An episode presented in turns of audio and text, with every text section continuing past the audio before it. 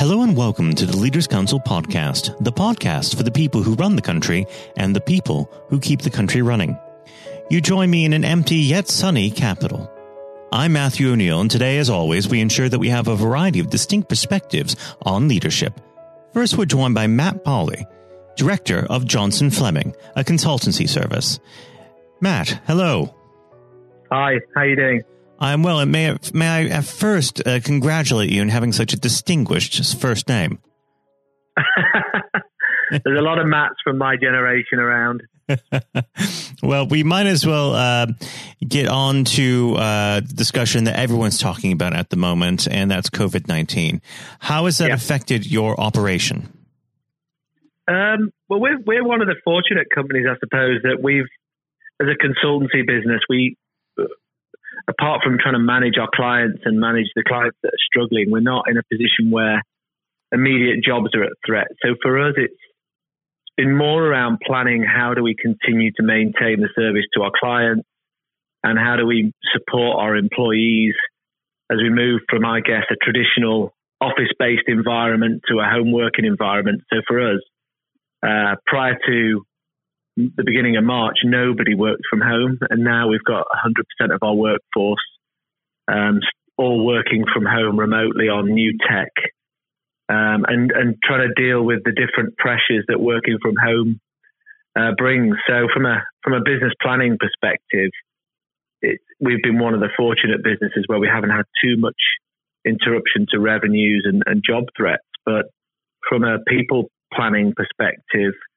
um, it's been a very unusual time for us um, with different challenges that we've never faced before. Do you feel that this will be a movement that will carry on after uh, this uh, crisis is over? Yeah, I think so. I think you know we deal with a lot of a lot a lot of our clients are in a similar situ- situation to us where their, their working practices have changed, and if they're um, if, if, if, the feedback that they're getting internally through the, the, metrics within the business and their employees is anything like ours has been, then I think you're going to see a big shift in working patterns. And I think you're going to see an increased flexibility um, within the uh, what I call the white collar sectors of people who are office based. You're just going to see more flexibility by employers. We're, we're we'd always been hesitant to do that because I think it's a big leap for a business to make. And but a lot of new tech businesses like the gaming industry or um, or IT have been have been adopting this more flexible model for a long time now. And traditional industries like ours, which is a benefits consulting business, or some of the accountancy practices, or some of my some of my friends and colleagues in the law law sector, have always been loath to make the jump. And COVID's going to it's forcing people to make that jump. So it's going to be interesting. I think we've had great feedback from staff. We've had great feedback from our clients. So I think you're going to see businesses look at this twofold. One of a, a way of um, rewarding employees with a more flexible workplace post COVID. And I also think there's a financial benefit to this, a huge financial benefit to this. So if we if we allow people, for, just for example, simple math, to do two days a week from home as opposed to five days a week in the office, mm-hmm. we've just created 40% more office space. Of course. So there's just, there's so many good things that come out of what, what was a forced situation, but it all, it all comes down to mindset. If you've got the right mindset and you're looking for the benefits and to take something positive out of this, it's definitely there. There is a, an argument to be made, however, uh, that more people working from home will cause a significant downfall in the real estate market, which could yeah. affect the economy as a whole. Um, how do you think uh, that this could be balanced with this new working model? Well, I think for for for the the, the loss in uh, rental space and office space, and I think there will be a downturn in in the price of that because obviously if demand shrinks, then price will, will fall. Um, I think you're, you're going to see booms in other areas. That, excuse me. So I think what I what I look at it is what I'm saving in office space is going to allow me to invest in more people, invest in more technology for my business. It's not just going to be sucked up into shareholder profits, although some businesses may well do that. But in our business, we're, we're still looking to grow and expand and do more. So I think there'll be more investment in other areas. It'll just be a shift. You know, the industry faces these shifts all the time. When when you hear on the news people talking about unprecedented changes, I watched a, a brilliant video from Simon Sinek on on um, LinkedIn a few days ago. We've had so many changes in industry in general. The internet was going to kill off sectors. It doesn't kill off sectors. It just changes them. And I think although uh, although office space is going to struggle, I think you're going to get growth in a lot of other areas mm. around home working. And I think you're going to get businesses take those savings and use them elsewhere and, and use that investment to develop the business in other places. And you'd like to think if your per capita cost goes down because you're not looking at office space and all, and you're not got travel allowances and all those things that go along with it, that as a business you can invest more in in, in more people. Absolutely, it may re, uh, result in a cheaper workforce uh, because there isn't that need to commute and invest thousands of pounds well, it, uh, on on commuting. Yeah, I think so, and also I think a more nimble workforce. So we've historically, you know, we've we've been kind of a bit, a little bit uh, handcuffed to the past in terms of the types of hours we want purple people to work, and it's probably restricted us from hiring some really talented people. And now I think with the, the handcuffs off in terms of how we think about whether people need to come into an office and what hours people need to work, I think it's going to open our open our eyes to a new workforce that are that are looking for more flexibility than we've been able to provide. So I think there's some opportunity out there to talk to talent that we've potentially um, restricted ourselves from talking to historically. Well, I think we must move on to uh, leadership uh, before we run out of time. Uh, yep. What would you say uh, the word leader means to you? I think the the the leader in this current climate is especially uh, a great example of that. I think the tone of the business is set by leadership. And I have some very talented individuals in our team, and they help us with they, they help make smart decisions and bring you know real intellectual skill to the business. But the tone and the and the values and the culture of the business starts right at the top. So for me, the leader determines the tone and the culture of the business and ensures that that is felt all the way through every rung of the business, right the way down to um, you know, the lower levels of, of employees and, and even, even the people that we work with, like partners and contractors, not necessarily even people we employ, that they know what we stand for. So I think that's the primary role. And this whole COVID situation is a great example of how, in this climate, the leaders can shrivel up and shrink away and get into um, a defensive mode, or they can be positive and show the company that this is an opportunity to look at how we do things as a business and get smarter.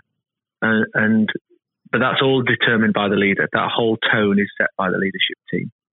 Who is your example? Uh, who is the person that served as a role model for you when you were developing your leadership strategy? Well, yeah, it's, it's difficult because I, I, I always, I, I've come from a sales background, so a lot of my role models have been people with an entrepreneurial skill set. So, but so when you look in and, and the climate that I've been a leader from, so since I, you know, the last few years, but my work in my working time, we've seen some huge innovation around the technology sector, and I think the ability for people in leadership roles to completely change the way that people do do run their lives, and if you think about um, people might not like these people, but you can't fault them for what they do. People like Gates in the current climate and Zuckerberg, all the usual suspects, but have have come in with new ideas, new thinking. Um, uh, Jobs would be a great example, and and they've had real determination to reset what is the norm is, and real determination and belief in the product that they've got, and they've gone out there and they've changed the world. And so I think we've been very fortunate to grow in an industry, uh, sorry, in a time where that part of the industry has really taken off and thrived and seen some really unique people within that within that within that that IT sector, that technology sector, who are who are physically changing people's lives and how we do things. Well, Matt, unfortunately, the last grains of sand have fallen through the glass, uh, so it is time uh, for us to move on. However, before I let you go, what does the next 12 months have in store for Johnson Fleming? Yeah, it's interesting. I think we're going to change. I think we're going to see a big change in internally in how we do things with our employees. There's definitely going to be a, a, a shift in our working practices, and I think as a business, my view is that the, the, the clients we serve, their needs are going to change fundamentally after COVID. And I think we're going to have a big re look and a relaunch of what we do for those companies as the working environment changes and we need to be able to provide services to change with that. So I see a big change for us internally and I see a big change in what we offer out externally to our clients. Well, Matt, it has been an absolute pleasure to discuss leadership with you today and the current state of affairs. I very much hope that you can come back on the program when things have quieted down a bit. Um, and yeah. that would be a very pleasant interaction. Matt, thank you. Love to. Thank you. Thank you very much for the invite. Bye bye. That was Matt Pawley, director of Johnson Fleming. And now, if you haven't heard it before, is Jonathan White's exclusive interview with Sir Geoff Hurst. Uh, we're now joined, uh, though, by former England footballer and still the only man to score a hat trick in a World Cup final, Sir Geoff Hurst. Uh, thank you very much for coming on today. Uh, You're welcome. You're welcome. Good afternoon. Uh, and perhaps I should uh, start and get it over and done with. I know you must be bored with it, and you've probably been asked a thousand times. But when you got out for a duck playing for Essex, Geoff, what was going through your head at the time? well, of course, that's not one of the most asked questions I get oh, there, there are one or two people who are very familiar um, uh, who do Google me realise that I did uh, score nothing for Essex.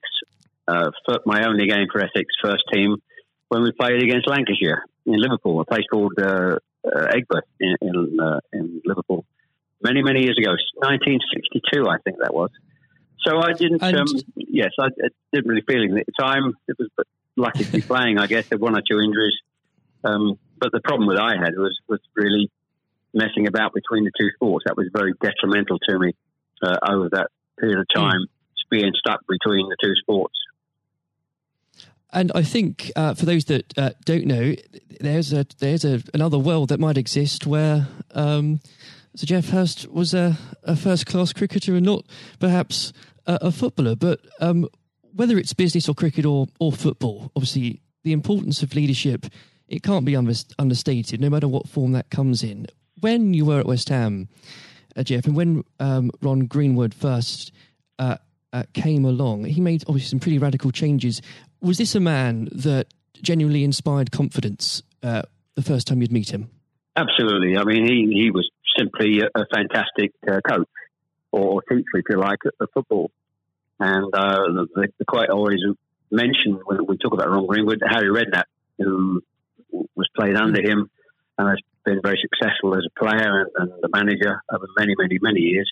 He um, he's come across many coaches, of course, and managers during his time over years. I guess he would still say that Ron Greenwood is the best coach he had worked with.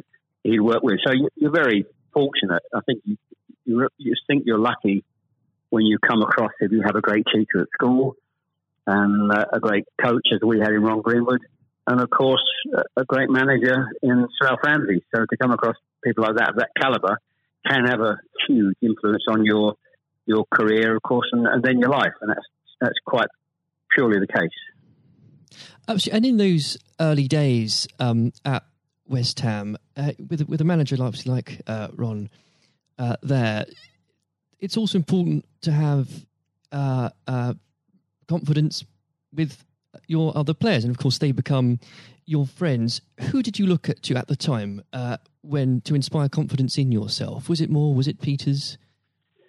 I think probably. Well, I was very fortunate to play with the caliber of the players I did. Again, again, extremely fortunate to play with you know, the captain um, of England and West Ham and Martin Peters, who was a fantastic player. And some, as far as Martin's concerned, I think sometimes he didn't quite get the uh, recognition he deserved and what a wonderful player he was. In terms of inspiring confidence, I always probably say that the biggest influence uh, for me, I guess, would be the captain Bobby Moore. Although he was only uh, about eight months older than me. He graduated through the system probably three or four years earlier. He played for England in 62, four years before the final when I played. And so he, he was more, looked upon him more as a senior player, if you like, not as a, a guy with the same age group as me. And I looked at how he, how he uh, trained, how he acted, how he behaved, and how he played. And so he, he would say, I would also say he was a big influence on me. One thing I would say about leadership, uh, what I do, I do understand clearly in all walks of life. Leadership is at the top is absolutely vital for a, a for a business, football team, in any walk of life to be successful. And it's quite evident. I was in the motor trade for a long time as well, selling car warranties to car dealerships. And you could almost tell when you walked into the business, uh, in a, many of the car dealerships, you could almost tell from the moment you walked in by initial reaction, people came and welcomed you, that the business was well run or conversely not well run at all. And so I understand the, the, the value and quality of leadership. And that's why I'm very fortunate to be involved in my career in those early days with two two great leaders in, in Ron Greenwood and, and Alf Ramsey. Absolutely. And um, uh, since you've already uh, brought him up, uh, Geoff, I think it'd be remiss not to go a little bit further with that. But obviously, uh, after uh, at West Ham, your uh, playing came to the attention of Sir Alf Ramsey. Now, there's a man I'm sure when you walked into a room, you knew who was um, in charge. When it came to managing that England team, what was his style like, Geoff? Well, one thing, the first thing I say about Alf Ramsey, he's probably over my life the most powerful influence who had on me um, as a person. Um, mm. Naturally, it happens to an extent because he's got your whole career in his hand. Whether he picks you for England or he doesn't pick you, it can have a, a great impact on your your career and, of course, your life. But yep. in that era, I was involved for six or seven years. He, it was quite clear who was the boss. He was quite very, very strict. Probably at the time, uh, maybe overly strict, but at times you probably wouldn't get necessarily get away with it in, in today's football because it's changed dramatically in how you deal with with players then and players now. But he was the most powerful man I came across, and very few people and he, he was quite ruthless in getting people out he didn't want to be who didn't want to be part of a group, part of a team. It is important that if you've got a group of people, and that's in any walk of life, they're all hmm. singing off the same hymn sheet, and you don't have anybody that's griping or moaning about the system. And if you've got people like that in the organisation, one thing I have learned, and I've taken it on my life, and my family, you've got somebody in the group that doesn't want to be part of it, you, you get them out. And Alf, I think, was was quite ruthless about him and his, staff. And I think that's one thing, I, one of the most serious things I think I've learnt over a long period of time. And is there, do you think, uh, a, a, specific moment? I'm sure there's probably dozens, but is there a specific moment, if you could uh, perhaps pick right now that did show those uh, qualities in uh, Sir Alf so uh, sharply? Yes, I think for, for me, certainly um, I think there are instances of players who you thought would, would be in the team or certainly in the squad, and surprising they were not. There was no necessary reason for it, but looking mm. back, I do think perhaps they were people that Alf didn't think wanted to be part of the group. Um, so that that's that's for me. In terms of my personal view, I think that it looked prior to the um, World Cup that I was going to be playing um, it only a few games before. I was I was playing, and I played with Jimmy Greaves in the game against Yugoslavia only a couple of months before the final. And it looked at that stage as if I was going to be, be playing in, in, the team. But uh, in a couple of friendly games, more friendly games before the final in Poland and uh, uh, Norway, I think, in Denmark, mm. I didn't. I played two of the four games, and I probably didn't quite replicate my my form that I been showing at West Ham and in the early couple of games for England. And he, he left me out in the first game of, of the World Cup against uh, Uruguay. He started off with Jimmy Greaves and Roger. So. I, I, had an impact of thinking I, at that stage, I, like I was going to play and didn't start because of just a lack of form. I didn't play quite well enough to justify my position. And somewhat fortuitously, I only got back in the team because of a a nasty gash to shin um, on Jimmy Greaves' leg. And I think what you've said there, uh, Geoff, actually does sum that up really well. And more than that, whilst it's important to have that someone in charge with those qualities, it's almost useless if there isn't a strong and unified team behind them. And there really must have been moments, if maybe there weren't, but uh, let us know in that 66 competition, the prolonged pressure on all of you, you know, the weight of a nation, did it get to you? Oh, not for me personally, no. I, I think, and I don't, uh, not for me, not for a second. I think mm. I was just happy to be, you know, be involved in the squad initially. Uh, not at all. I didn't. You're not aware of the magnitude of the occasion, really. Looking back out, mm. so I never really felt. People talk about pressure a lot, and it's there, and people players talk about. People talk about it in life. I didn't really feel necessarily feel any great pressure pressure during the time I was there. And what is also important to say about Alf Ramsey, the people he, he left behind that, that, were left in the squad after he moved one or two players out, the squad were uh, a, a, bunch of very hard nosed professional, uh, top quality people. And that was again the leadership that Al showed. He, he got people in together that were very, very strong personally. Um, uh, and I think that was part of the success we had. We were very, I always describe our, our group as hard nosed professionals. Um, we have some great players, but overall, they were great hard nosed professional players. Um, and great quality people who we've kept in contact with, you know, over the years. And Geoff, I've got to ask, and I'm, I'm not making this up, I've genuinely heard that people do ask you whether or not you realise there were people on the pitch at that moment. I imagine you were busy on something else. Well, I, I did some theatre shows last year. They've gone fairly well, and we're going to do a series of uh, theatre shows, in fact, starting this week over the next uh, two or three months. And uh, at the end of the theatre shows, we have about 20 minutes where we uh, uh, allow the people in the audience to ask questions. And the, there's, I won't mention both they're too long to talk about both questions. Um, one, the other one's a really stupid one. It's too long for me to tell you. It's absolutely ridiculous. but the, the, the other ridiculous question I get asked: Did I realise there were people on the pitch? And of course, I jokingly say, "Yes, I was just about to to shoot to score the goal."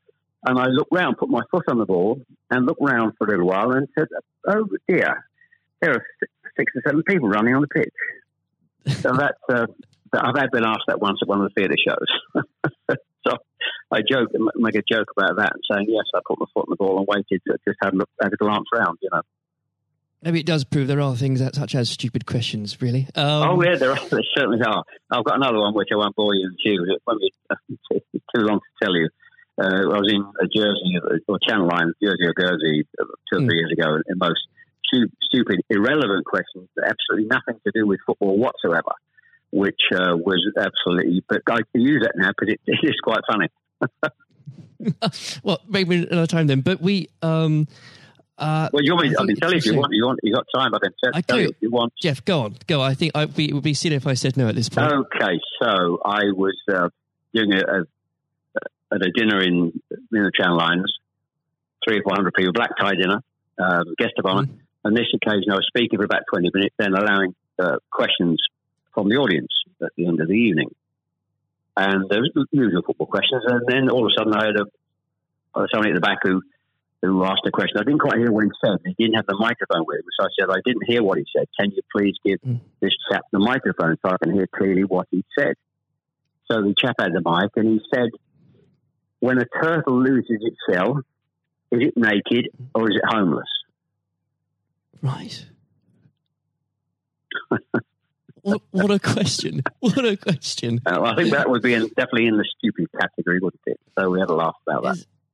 Is, uh, well, uh, and we, that you've got to have a patient of a saint, I think, sometimes to put up with well, no, like that. But then again, I found it amusing. I just found it amusing. In fact, some of the audience found it highly amusing as well. So it did, uh, um, it did make again, laugh that day if you can put up with my questions, you can probably put up with uh, anything. Um, but th- there would have become a point, though, um, Geoff, I think um, you, you, were a young man when obviously this happened when you must have realised that people, teammates, began looking at you for leadership.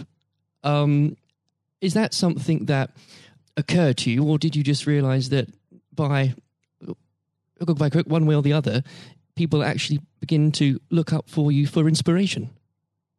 Well, possibly. That's never really struck me until you've actually mentioned it now. Quite frankly, it's a new a new question. Mm. Does anybody look up to me?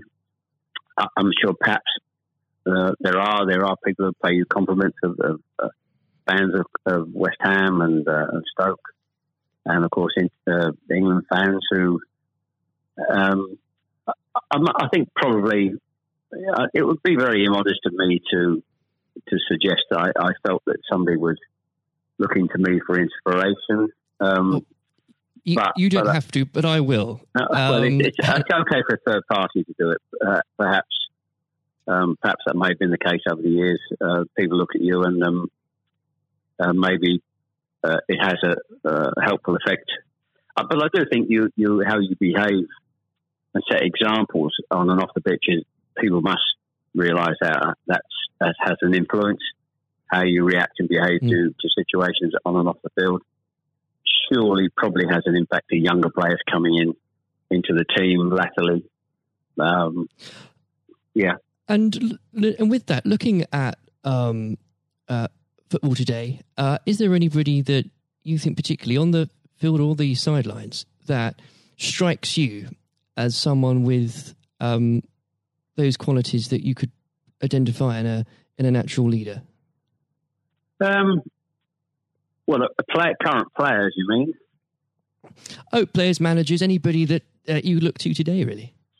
Well, I think some of the outstanding. I think the, the, the best example about a, a leader um, at the moment is is, is uh, Klopp at Liverpool. Mm. He has been absolutely fantastic to uh, acquire the players and get them to their attitude is absolutely fantastic. They're great players, but there's more than just being good players in football. It is have a good player with a fantastic attitude and their willingness to work for each other and the team is absolutely outstanding. Hence these unbelievable results. There are, you know, and the great players not always succeed as, as individuals or probably even uh, certainly as a team if you haven't got the right attitude alongside it. And they're probably, and that, that comes through the leadership. That's not just luck. Absolutely. That's, that's absolute leadership. He'd be the best example, of course, in, in football terms today. Uh, easily, easily. And of course, but going back not that long ago, Alex Ferguson is just absolutely. Mm. You've got to take him as the first example because Klopp's only done this over a period of time, a short period of time. But if you look at the 25, 26, 27 years that Alex Ferguson did with Manchester United, and subsequently since he's gone, how they've they are not doing so well. He's the best example of management I've seen. We've seen, we've probably ever seen, and I don't think anybody will see the light of that kind of leadership again. It's absolutely astonishing, astonishing. And do you think? Could you imagine uh, Sir Alf or even Ron Greenwood managing teams today? Yes, I think so. I think yes, uh, no, hmm. no question at all. I think they uh, Ron Green was yeah. The, answer, straightforward answer is yes. Um, That's good they, answer. the straightforward answer is yes. I can elaborate as much as you want, but the straight answer is absolutely categorically yes. Uh, and with um, I know uh, if we could talk about this probably for the next hour or so, but um, I'm conscious of the um, time. Um, looking um, back uh, through your um, playing career, perhaps especially um, your time uh, for England. Who was it uh, that struck you more than anyone else on the pitch uh, that displayed qualities of not just leadership but uh, companionship and and level-headedness that you think that have stuck with you all these years later? Well, I think we were, I was very fortunate, and I wouldn't pick any one player out. I think looking at There's that, so many, yeah, so many, and that's why we were successful because we had so many um, showing all those qualities that you just mentioned uh, throughout the team. I think that that was outstanding, and uh, uh, and it's an opportunity to, to talk about uh, all of them in, in, that breath. And there was nobody, and going back from an earlier earlier question for me, that um, all hard nosed professionals, good good teammates, mm.